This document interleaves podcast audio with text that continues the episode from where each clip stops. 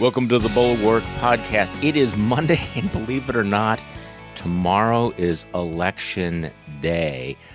Wow, I we're, we're, we're joined again by our good friend David Byler, who is the uh, was described on our Bulwark podcast the other night as the king of the nerds. But you you seem to take that as a compliment, right, David? Oh, it's it's an over generous compliment and definitely a compliment. Thank you. Okay, so you're you're now with the Washington Post. You're a data data analyst, and you've been running all these numbers. But you just said something to me. I I I asked you, are you like burned out? Are you tired of this now? And you said, no, you're you're as jazzed as you've ever been in the cycle. This yeah, we're about to get results. This is this is great. We can finally actually see votes instead of just talking about votes. It's gonna be the best. So uh, here's here's here's my feeling. I, I was I was listening to some of the other podcasts and people are you know getting very very nervous and you know talk about fetal crouches and I got to tell you, I don't.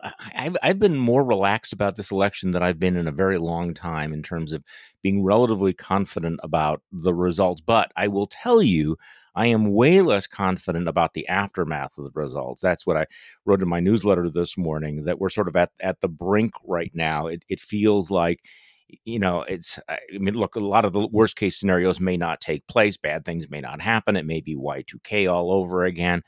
But you know, w- when you go to bed at night reading about the White House on lockdown, that that that beginning today, crews will be building a non-scalable fence to secure the White House complex, and you have the president out there tweeting his support for this really disturbing, uh, car, you know, truck parade that uh, that surrounded a Biden bus over the weekend. It, it, it, the potential for chaos is tremendous. And you have the president out there uh, suggesting that he's going to call on the lawyers to stop counting the ballots on on Tuesday night, which of course won't succeed. But I think it's an indication of of chaos. So, like you're a very orderly guy, and you're talking about counting the the numbers. But I mean, how, how are you feeling about this right now? Right. So I'm kind of thinking of this in two buckets, right? So in the first bucket is all the stuff where all my stats and all my math and all of the, you know, things that I do with my time actually function and work and are interesting. And in that bucket, what we see is, you know, uh, what everyone's talking about a sizable Joe Biden advantage that's bigger than what Hillary Clinton had in the year 2016, but that is still not safe from a systematic polling error, right? Yeah. Right. The second bucket is the things where empiricism simply doesn't work. It's the stuff where there are no really good precedents. And we're kind of stepping out into darkness, right? Like the whole scientific enterprise, wherever it is, is is premised on the idea of repeatability. We don't have repeatability for a Trump reelection. This is this is the first time anyone in history has tried it. So I, you know, like you, am hoping that it's you know Y2K all over again, but also kind of realizing the the limits of my own knowledge and thinking to myself like, okay, whatever probability estimate I have, I know I can't model court fights. You know. Right. Well, that I mean that that is, that is the the the own the known unknowns. So over the weekend, we got that report from Axios. I guess the president's denying it right now, but it seems to be plausible that that uh, Trump was planning to declare victory tomorrow night if it looks like he's ahead in some of the early counts, which is certainly plausible that he's going to be ahead in these early mm-hmm. counts. Uh, that you know, for this to happen, he would need to either win or have commanding leads in Ohio, Florida, North Carolina, Texas, Iowa, Arizona, and Georgia. And of course, you know, one of the big questions is, you know, whether or not uh, we're going to be getting the uh, the same day votes first, which which seem to be likely to favor Trump. And of course, then he declares victory and then suggests that that all of the counting of the mail-in votes or the absentee votes is somehow somehow constitutes stealing. So that's that's chaos. It probably won't affect the the outcome of it, but these are the things I'm thinking about. I mean, I know you're thinking about the the, the mm-hmm. data. Also, I, I am really pl- puzzled by a couple of things. And I'm just throwing this up before we get to your data stuff. Okay, we'll, we'll get to your sure. data. So the all, all all the Trump folks that were blocking the highways and the bridges and stuff around in New York. I I guess it escapes me what the electoral appeal of that is. That that there's sort of this and uh, David, I'm not putting words in your mouth because you would never say this. Just struck me as performative assholery. It's just like they they they have time to kill and let's be disruptive. And you kind of wonder whether or not that's just blowing off steam or that's an indication of the hellscape that's about to happen that people are just going to act out in in this in this chaos. And th- this again, this does not necessarily go to the question of what the polls are telling us or what the results are going to be, but it is interesting that that all around the country we're seeing stores boarding up their windows. You have a large number of people in this country who will be absolutely shocked by whatever the result is because I, I, think there was a poll in Wisconsin last week that showed that 80% of the Trump supporters are absolutely convinced that Trump will win and will win easily, which is not what the other polls are are telling us at, at, at all. So we have that. So let me play a little bit of soundbite. Um, I, have been saying for some time that Trump is saving the the worst for the last. Apparently, his closing argument, uh, as the pandemic is raging across the country in places like my home state of Wisconsin, where we're getting close to hundred thousand new cases a day going into the flu season. And last night, he suggested that one of the first things he might do uh, after the election is fire Dr. Anthony Fauci. Let's play that.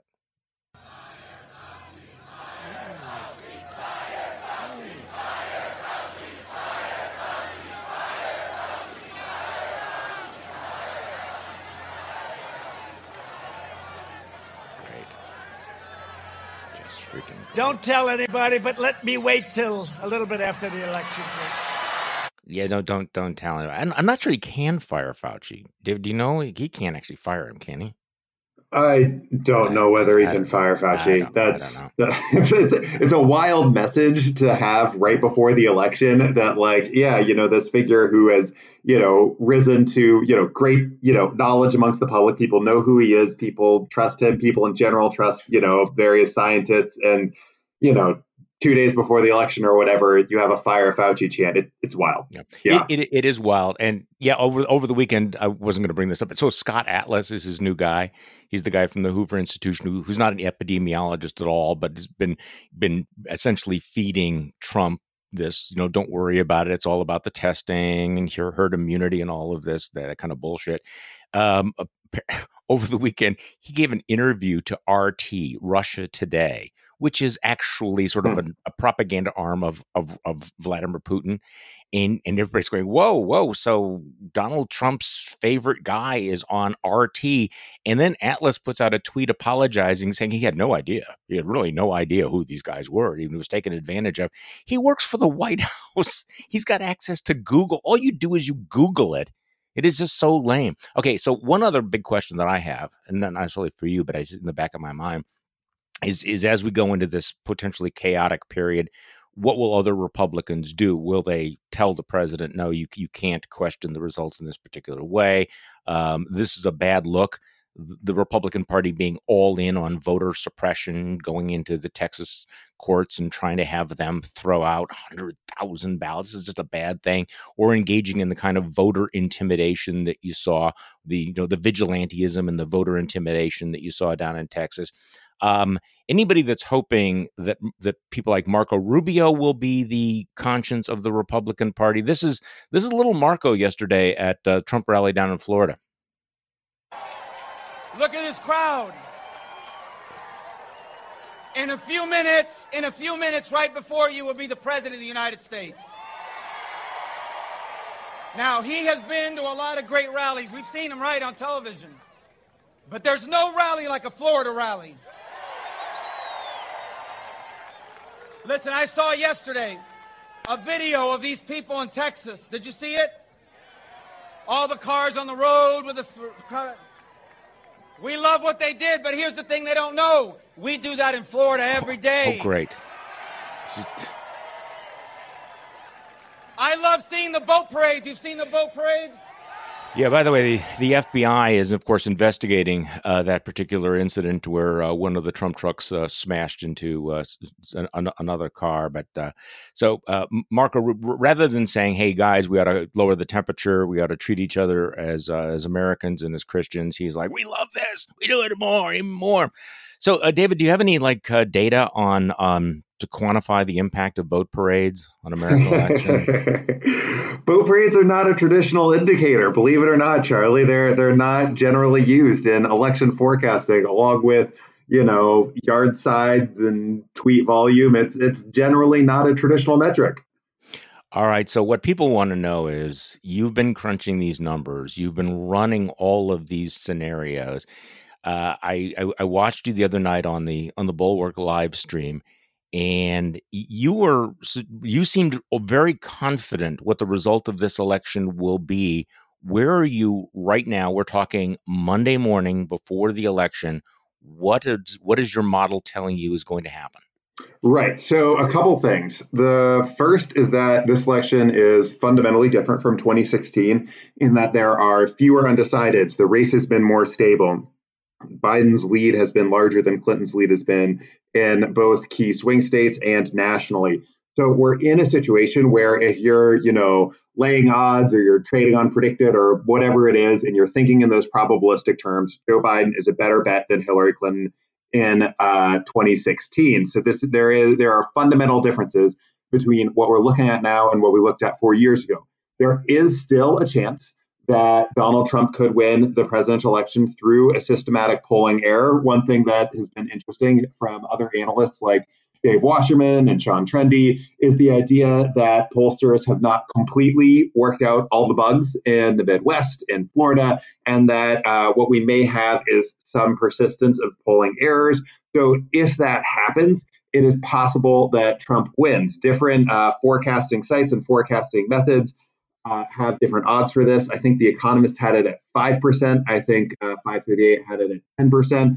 Uh, my own just for fun kind of interesting model is, is currently running right now um, that is typically somewhere between those two. Uh, you cannot round 5% and 10% down to zero. Uh, there is still a chance that Trump wins uh, and that all the polls are off again and that history just kind of repeats. Uh, but at the same time, there are just as many good arguments for the polls underestimating Biden as there are for them underestimating Trump. So that's why you get sort of the situation we're at where Biden is a significant favorite, but it's not over until the votes are counted. We're in an era of close elections. And then the last thing I'll, I'll say is that uh, what you've seen is a little bit of a divergence where the chance of Trump winning in the popular vote has been plummeting, plummeting, plummeting, but he still maintains his chance uh, mostly via the electoral college. Uh, so if Trump wins, there's a very good chance that he again loses the popular vote while doing so. Okay, so um, what what do you you put it at? I, I heard you say seven percent the other night. Are you still at seven yeah. percent chance? Okay, yeah. so there's that ninety three out of one hundred chance that Joe Biden wins this.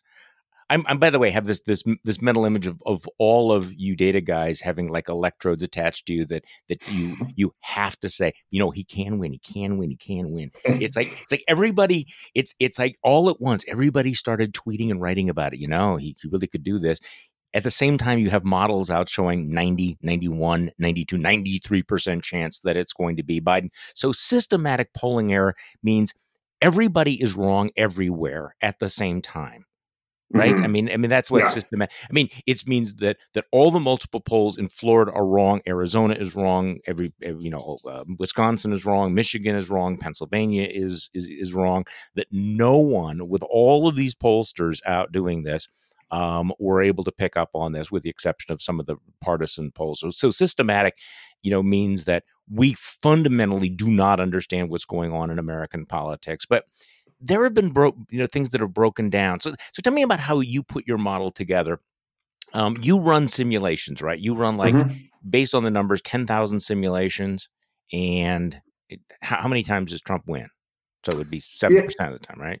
Yeah, yeah, yeah. So like seven. I'm doing this math in my head. Like seven hundred ish would be the amount that Trump would win for seven percent. Anyways, um, yeah. So essentially, the way you put it together is you look at past elections, uh, you grab tons of different data from those past elections, and you see what predicts what with how much certainty when. Right. So, for example, you could say, okay, a roughly seven point lead in the polls is worth a lot more 10 days out than it's worth 100 days out. You I thought that was very interesting. I heard you say that the other night. I thought that was really interesting.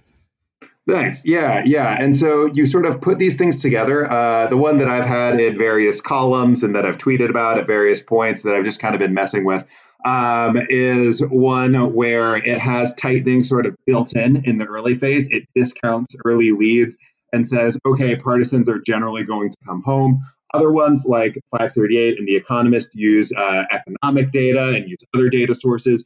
You try to estimate how uncertain you are, right? You say that in a race where there's less polling, or in a race where there are more undecided voters, or where in a state where third party uh, candidates have a lot of the vote, you sort of widen out your error bands because there's more chance of things being wrong. And you simulate with correlated errors. And what that means is exactly what you were talking about a minute ago, which is that if if pollsters get it wrong in one state, if they get it wrong in Wisconsin, for some reason, there's a pretty good chance that the same mistakes are hurting them in Michigan, and the same mistakes are hurting them in Minnesota, and the same mistakes are hurting them in Ohio. Um, you know, maybe less so in California, which is pretty democrat or demographically different than all those states, but you do have some of that correlation in there. So you look at that, you run it however many tens of thousands of times, and you get the estimates that you see at your 538s, at your economists, at your, you know, various things that I push out every once and again. And that's kind of how you get the probability estimates. And then, uh, you know, all the other yeah. stuff you build in the model comes out from there. Yeah. Okay. So you know when when we're looking at these states, and I, I was I, I've been playing around with the the 270 maps and everything. Uh, the one thing that really strikes me, but I, I, also felt this way four years ago, is is really how difficult it is right now for Donald Trump to get to 270. So it, it, it is quite possible for him to, for Donald Trump to win, uh, to win Florida early tomorrow night. Um, and still go on to losing rather substantially in the electoral college. Um, he he really has to run the table. So I mean, is is, is is there is there one state that you think is right now is the tipping point state? If I had to pick, I pick Pennsylvania. Yeah, uh, the frustrating thing, yeah, the frustrating thing about Pennsylvania though is that they may end up having a relatively slow count compared to some of the other states. So I think Florida gets a lot of the attention because it's supposed to have a faster count, and it's one of those states that's necessary but not sufficient, probably for a Trump win. Right? If he doesn't win Florida, I am not sure what the map looks like. It'd have to be pretty creatively drawn for Trump to win without winning the state of Florida. If oh, he wins the state of Florida, he doesn't win it automatically, but he's kind of still in the game. I think that's that's part of the reason why it's gotten the attention it has. Okay, so uh, you know w- one of the things that I'm thinking through is is, is how we, we we watch this tomorrow night, and, and we know that some of these states might be somewhat slow. Uh, Wisconsin, by the way, has a way of counting that will make it look like Trump is ahead early in the night, but then it will uh, it will probably evaporate as time goes on. But some of these states count quickly, and we know we're going to get a lot of those numbers uh, tomorrow night, de- de- definitively. And Florida is one of those states. So uh, if if if we see if we see Donald Trump, if we see Biden winning in Florida and Georgia, I think we're reasonably confident that this race is pretty much over. Do you agree? Mm-hmm. Yeah, yeah. I, I don't know. It's hard for me to think of a scenario where Florida and Georgia go blue and Trump still wins. That's that'd be pretty pretty wild. So part of this is the psychology. So I started off by with that Axios story that uh, Trump is going to declare victory on election night. The only way he can do that is is if is if these these results are far more ambiguous, uh, or if they're very very skewed. I think so. That the, there's a psychological significance to Florida that's really outside. I mean, it, it's a big deal. Florida's always a big deal, um, but uh, Biden winning Florida strikes me as a really big deal tomorrow night be, for the reasons that you just stated. Yeah, if Biden wins Florida, that's a really big deal. I'd be interested to see sort of what the you know conditional probabilities are on some of these other uh, systems that actually look at vote totals and vote counts and that sort of thing. Um, yeah, if Biden wins Florida, it means a couple things. It means that Trump's resilience with Hispanic and Latino voters was not enough for him to carry the most important state, uh, where that's a significant, you know, large part of the population. Uh, it means that Biden's edge with older voters probably has worked out in his favor, which is a good sign for him in places like Arizona. And it probably means that there's uh, so that some of that erosion for Trump with white non-college educated voters, some of his uh, losses with suburbanites, that that's sustained. I mean, in a lot of ways, Florida is a mini America where you're going to be able to pull out a lot of the different trends and see what's happening where. So it's it's hard to overstate uh, in terms of the states that will we might get in a reasonable, decent amount of time, I would say Florida is the more important one. So you mentioned a number of these demographic groups, and and one of the most interesting stories out of Florida, not the most interesting story, of course, was the is the relative uh, weakness of Joe Biden among uh, Latino voters. In part, that's because of the large Cuban population, but there mm-hmm. does does seem to be a theme that that Trump is doing better with Hispanic voters than one would have expected, and that that has implications throughout the, the the Sun Belt. What are you seeing? Right. So it's an interesting thing. Like you said, country of origin is an important sort of demographic breakdown within Hispanic and Latino voters. So uh, Cuban American versus, say, Mexican American has significance for voting patterns. Um, I'm seeing that it that kind of a lot of the democratic or demographic splits that matter just generally in the electorate tend to matter uh, within Hispanic and Latino voting patterns. Gender matters, right? Uh, religious affiliation matters. Um, age matters. So you have some of those same cleavages sort of happening and coming out. Um, I think that it's probably a good sign for Trump that he's doing as well as he is in Florida. I think that this doesn't extend to sort of everywhere. Texas is still competitive despite Trump, you know, sort of maybe gaining a little ground, maybe not losing as much as people thought. Uh, Arizona is still a place that Biden has an advantage despite, you know, uh, much discussed Hispanic and Latino sort of uh, resilience. So I, that's all to say that I wouldn't overstate it. I think a little bit in the search for bright spots for Trump, we've kind of zeroed in on this thing and a little bit maybe overemphasized it. Okay, that that that is an interesting point because the other demographic um, phenomenon that we're going to see in Florida, sort of writ large, will be the the shift of senior citizens, which I have to tell mm-hmm. you I mm-hmm. find to be really extraordinary. Um, this was something. This was a this was a cohort that the Trump had won four years ago, but there are some surveys. They don't all say the same thing. There seems to be a little bit of a disagreement among some of the surveys, but there seems to be a general consensus that senior citizens have really soured on Trump. And if there's one group that um, that you want to circle because they they vote they vote in big numbers they vote in reliable numbers and they vote in big numbers in swing states it would be senior citizens. So what are you seeing there? Right. So like you're saying there's a sort of Biden resurgence amongst uh, voters in older demographics especially senior citizens. There's almost a uh, weird U or sort of like dipper shape uh, the age gradient in America where younger voters are very Democratic, and then sort of when you get to more middle-aged voters, you get more Republican, and then you uh, sort of dip back upwards into Democratic territory with seniors. Uh, I wonder a little bit about why this happens. I think some of it might be particular life experience with uh, Hillary Clinton. I think that she's a singular political figure, and you know, uh, a lot of people didn't see Joe Biden the same way as they saw her. Uh, I think some of it people have uh, said might be COVID exposure, that seniors, just, you know, because of how the virus works, are unfortunately uh, in more danger than other demographic groups because of virus, and that that might be part of the, the voting behavior.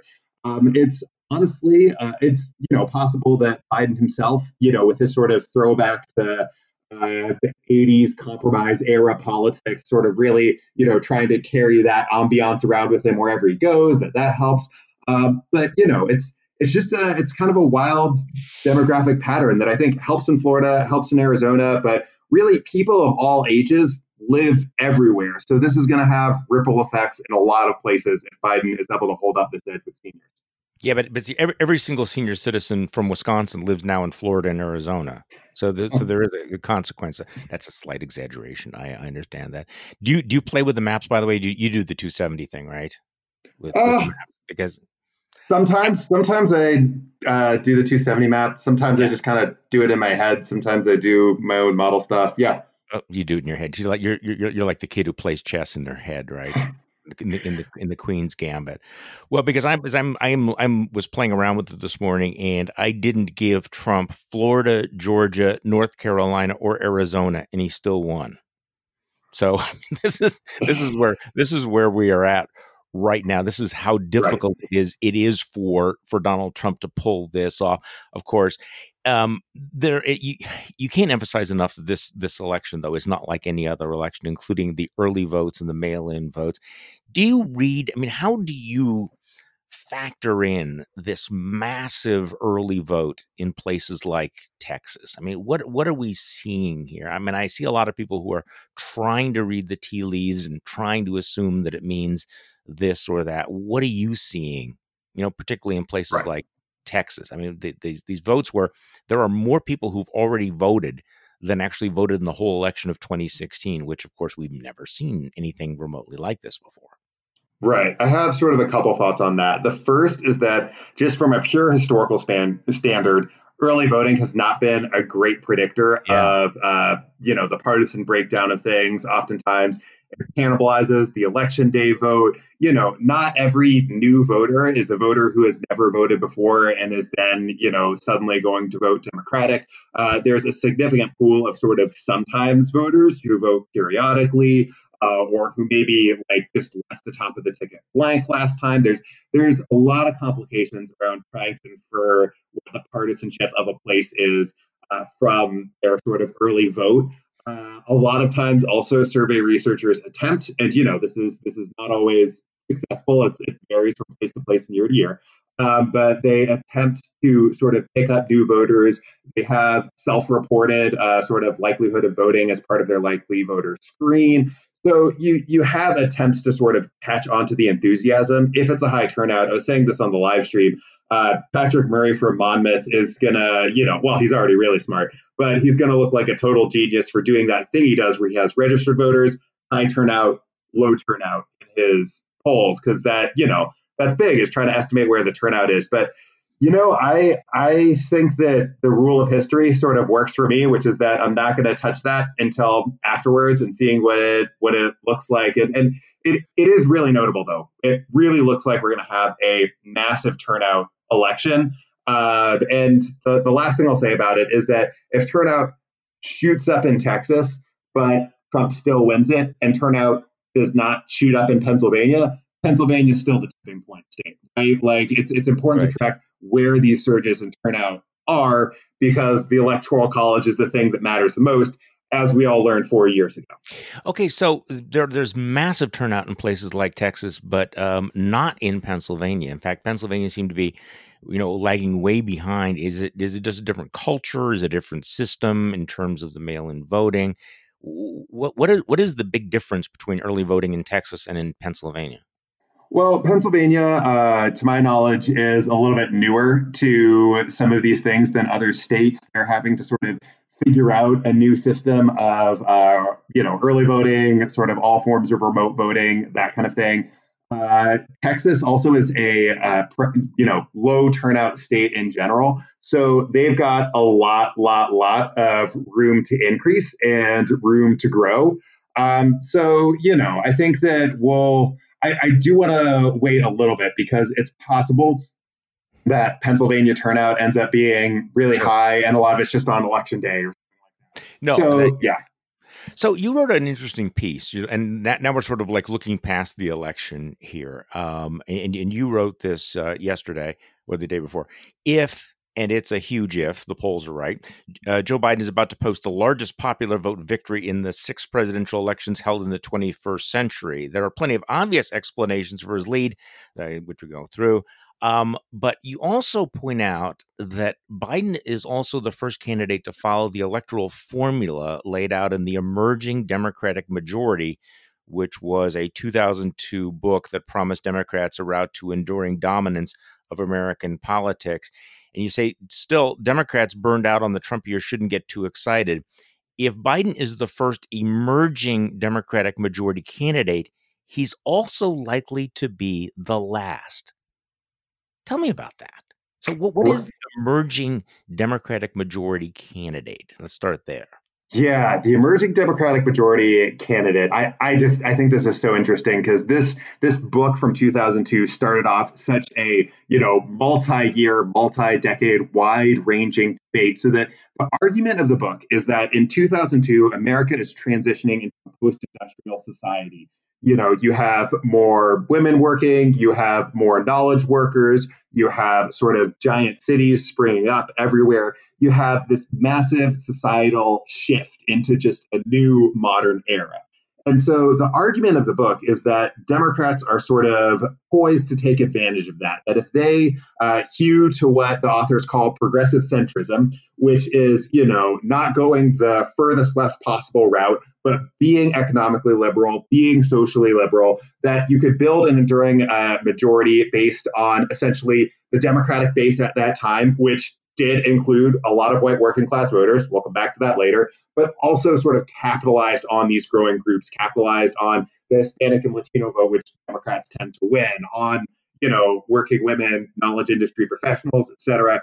So the emerging Democratic uh, majority candidate is someone who can keep that base, capitalize on those growing groups, and you know car- kind of carve out that progressive centrist mm-hmm. ideology as they term it. Yes. And so why would Joe Biden be the last one to be able to do this? Right. So a couple reasons. Uh, it's it's interesting because Joe Biden also looks like he might be the first one to be able to do this. Obama and Clinton, uh, they both had some significant differences. You know, really with their their loss of white working class voters that uh, sort of kept them away from the book's formula. Um, but Joe Biden might be the last one to be able to do this for a few reasons. One is that if you look at the 2020 Democratic primary, a lot of you know sort of his successors or his possible successors, most notably Kamala Harris, uh, seems like they're not on board with the uh, sort of medium progressive bent, right? Uh, they don't really want to, you know, necessarily accommodate. Uh, some of them are, you know, like Bernie Sanders, a self-described democratic socialist. Yeah. Uh, you have a lot of people who just are not on board with the formula as prescribed. Uh, another reason is that, you know, getting into a little bit of the, the sort of higher theory of the book, just very briefly, we're 18 years into the transition that Teixeira and Judis described in their yeah. book. You know, we've got other problems, other stuff's happening now that was not, you know, foreseeable in 2002 to anybody, anywhere, right? Um, and then the third thing would be is that parties tend to find sort of that hole in the Death Star of the other party um, these eras of dominance tend to end pretty quickly. And to the author's credit, they said, like, hey, if you follow this formula, you're still going to lose some time, but you're going to set the conversation and be generally dominant. So to their credit, they, you know, had that right. It's sort of the popularizers who had it a little bit wrong, I think. Um, and so, a sense, yeah, yeah, that there, there's always a way. Clinton found a way out of Reaganism. You know, uh, Obama found out a way out of like the Bush era, and Trump found a way out of the Obama era these things just change. You find weaknesses the other side. Well, you, you, yes, that's that's true. We're not we're not going to have a, a, the the kind of thing that happened in 1932, which you know ushered in 20 consecutive years of Democratic dominance. Actually, even more more than that, uh, because things do move. On the other hand, you know we've we've talked about it. We've been waiting for this demographic time bomb for the Republicans that they talked about after the 2012 election in their autopsy that uh, that you do have, um, you know, the the number of you know Hispanic Americans. Um, let me put it this way: that if the Republican Party loses young people, if it loses women, if it loses Hispanics, if it loses African Americans, if they are aroused, um, if uh, if they lose Asian Americans, then um, that they are facing a demographic tsunami that that really will make it difficult for them to win a national election. And if tomorrow, we're getting ahead of ourselves, if Joe Biden wins in places like Georgia and Arizona, and if he were to pull off Texas, I mean, this would be a cataclysmic change. This would be a generational shift for the Republican Party. And I guess the question, which is above our pay grade, is whether or not the Republicans have the whether they have the ability to find the hole in the Death Star if they become so wedded to the kind of identity politics, the kind of Trumpian anti-immigration, um, hyper-nationalist uh, uh, policies and and and style uh, that Donald Trump has brought. I mean, if if that is if that's what it takes to get the nomination in the future, then it's going to be very difficult for them to break that. I mean, that is going to be one of those moments where if you lose Texas or you lose, you know, Texas and Arizona, then the Republican Party will wake up on Wednesday in a whole new world, won't they? Yeah, well, to me, this is what you're talking about right now is an area where Trump himself actually matters a lot and his specific decisions yes. matter a lot because if Trump, you know, were a normal president, he would ride off into the sunset. You know, George W. Bush had a pretty terrible approval rating. He was radioactive uh, at the end of the 2008 election, he just left. And that allowed Republicans to win in 2010 because they weren't tied to him because he wasn't around and nobody was talking about him. There is no guarantee that Trump does the same thing. JVL on mm-hmm. your side, I think, made this argument sort of better than anybody else uh, when he was saying that Trump is forever. If Trump just decides to stick around, that really limits uh, the ability that Republicans have to creatively sort of work within these things. I mean, I think some amount of you know, populism, whether it's stylistic or economic, is probably just part of the Republicans Party's future, for better or worse. I think that's probably part of how they make their next majority. It's going to be a lot easier for them to sort of fiddle with it and figure out the right mix and figure out what to jettison from the Trump era and what to sort of maybe symbolically keep if Trump is around weighing in every single day on Twitter. So th- this is an area where I think that the the specific actions of a person are going to like move the needle on how this plays out historically, which is kind of wild. No, and and I, I think that sometimes these hangovers last a lot longer than we sometimes think. Um, you know, I, have argued that you would never have had Donald Trump in 2016 if you didn't have what happened with Bill Clinton back in the 1990s. Um, I remember voters in the 60s and the 70s casting votes based on their support for Franklin Roosevelt's policies in the 1930s.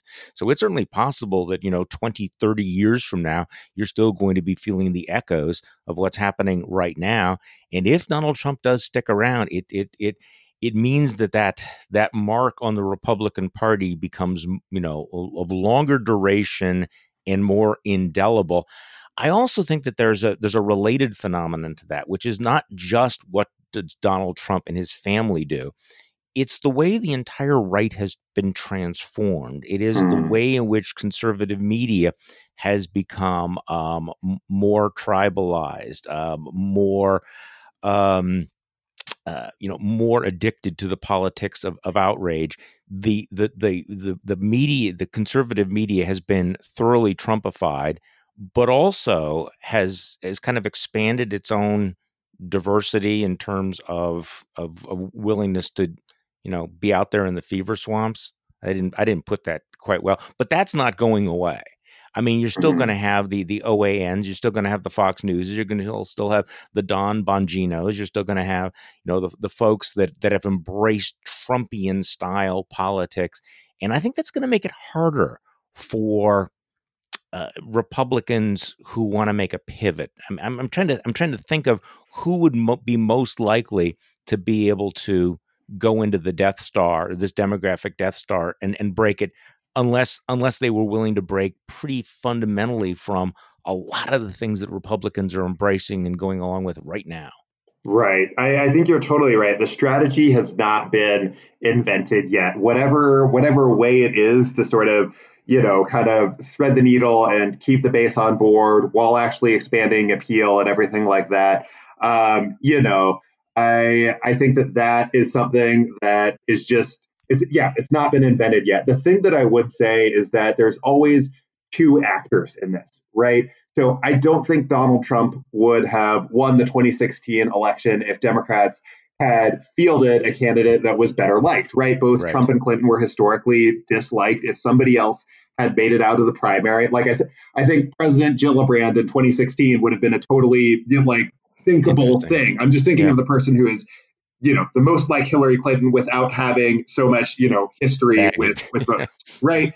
Um, so you know, and so so the other half of this is okay, you know, not just what do Republicans do to sort of you know figure out how to manage the coalition and sort of that aftermath of everything that's happened. It's also what is it that happens with Democrats? Do right. they overread their mandate? Do they go like full bore left on everything cultural and economic? You know, it's it's that's that's the other side of this equation that I think matters a lot.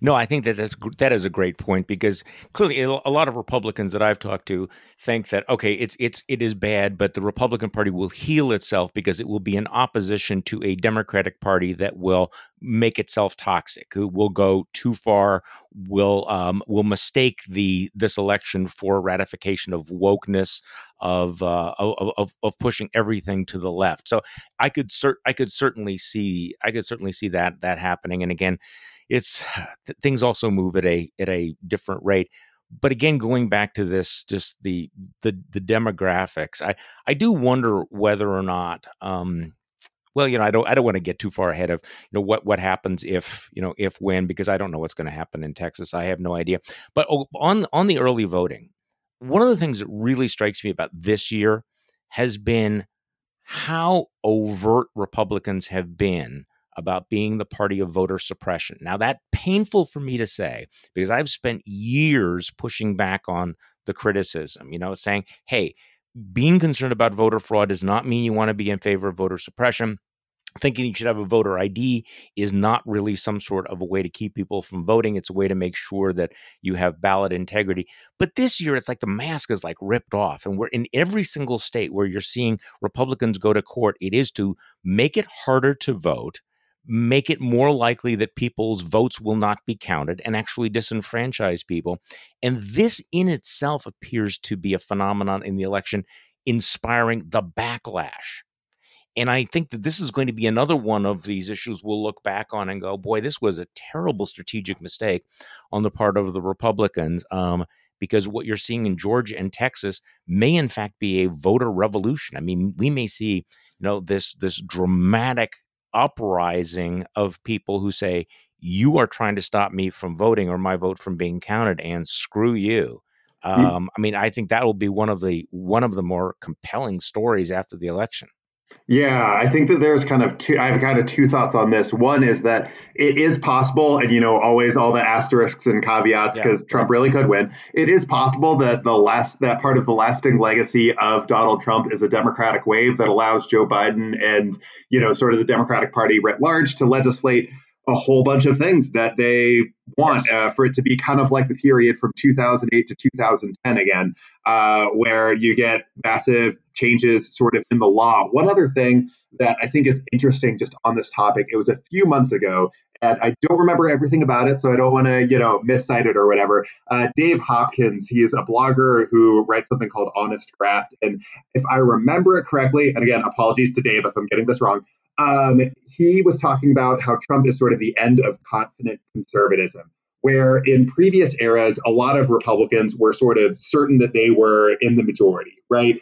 Uh, you had the idea that, you know, you you were the majority of the population they agreed with you america is a center right country etc and you know all of trump's bravado i think sometimes masks the fact that it's a very unconfident republican party now it's one that thinks oh, if the electorate expands, we're going to have trouble. Oh, if a lot of people vote, we're going to have trouble. Oh, let's try to like demoralize and decrease turnout. Yeah. And you know, it's it's it's that sort of thing beneath the surface feels big for all the efforts and all the things that you're talking about. I think that's a great point, and you, you put it better than I did. It, it, it does exude lack of confidence when you've internalized the idea that if a lot of people voted, you'd never win an election again.